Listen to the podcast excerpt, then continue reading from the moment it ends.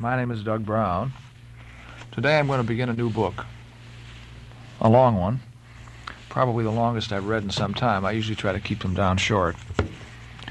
And it either, this is, I'm embarking today on a, a voyage of uh,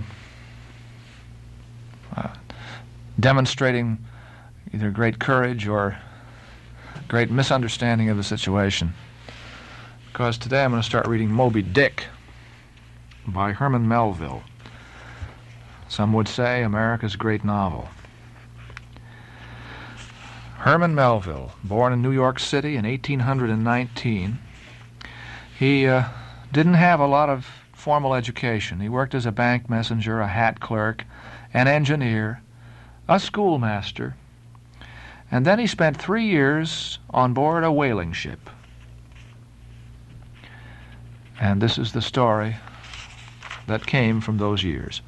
One of the stories. He also wrote other books, Typee, uh, Omoo, The Confidence Man, Billy Budd, one of his late stories.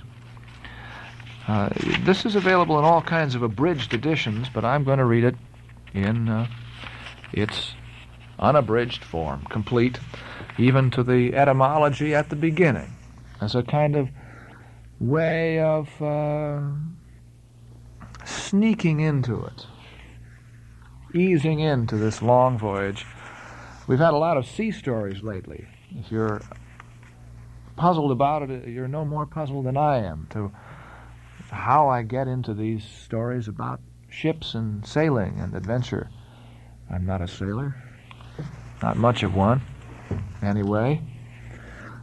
And uh, Herman Melville at the beginning asked the same question How do we get into this voyage? Well, this is a book which was inscribed to Nathaniel Hawthorne. He wrote it dedicated to him. And uh, this is longer, as I said, than some of the novels that I have read before. So it'll be with us for a little while.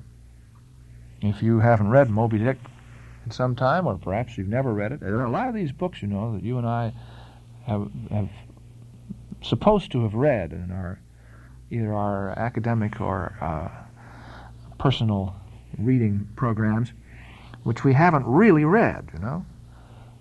if this is one of yours that you never quite got to, I invite you to come along. If you uh, think there might be a little bit too much to it, uh, come back. I, I, I can't estimate yet how long it's going to take me, but it'll be a couple months, at least. And I'll begin now.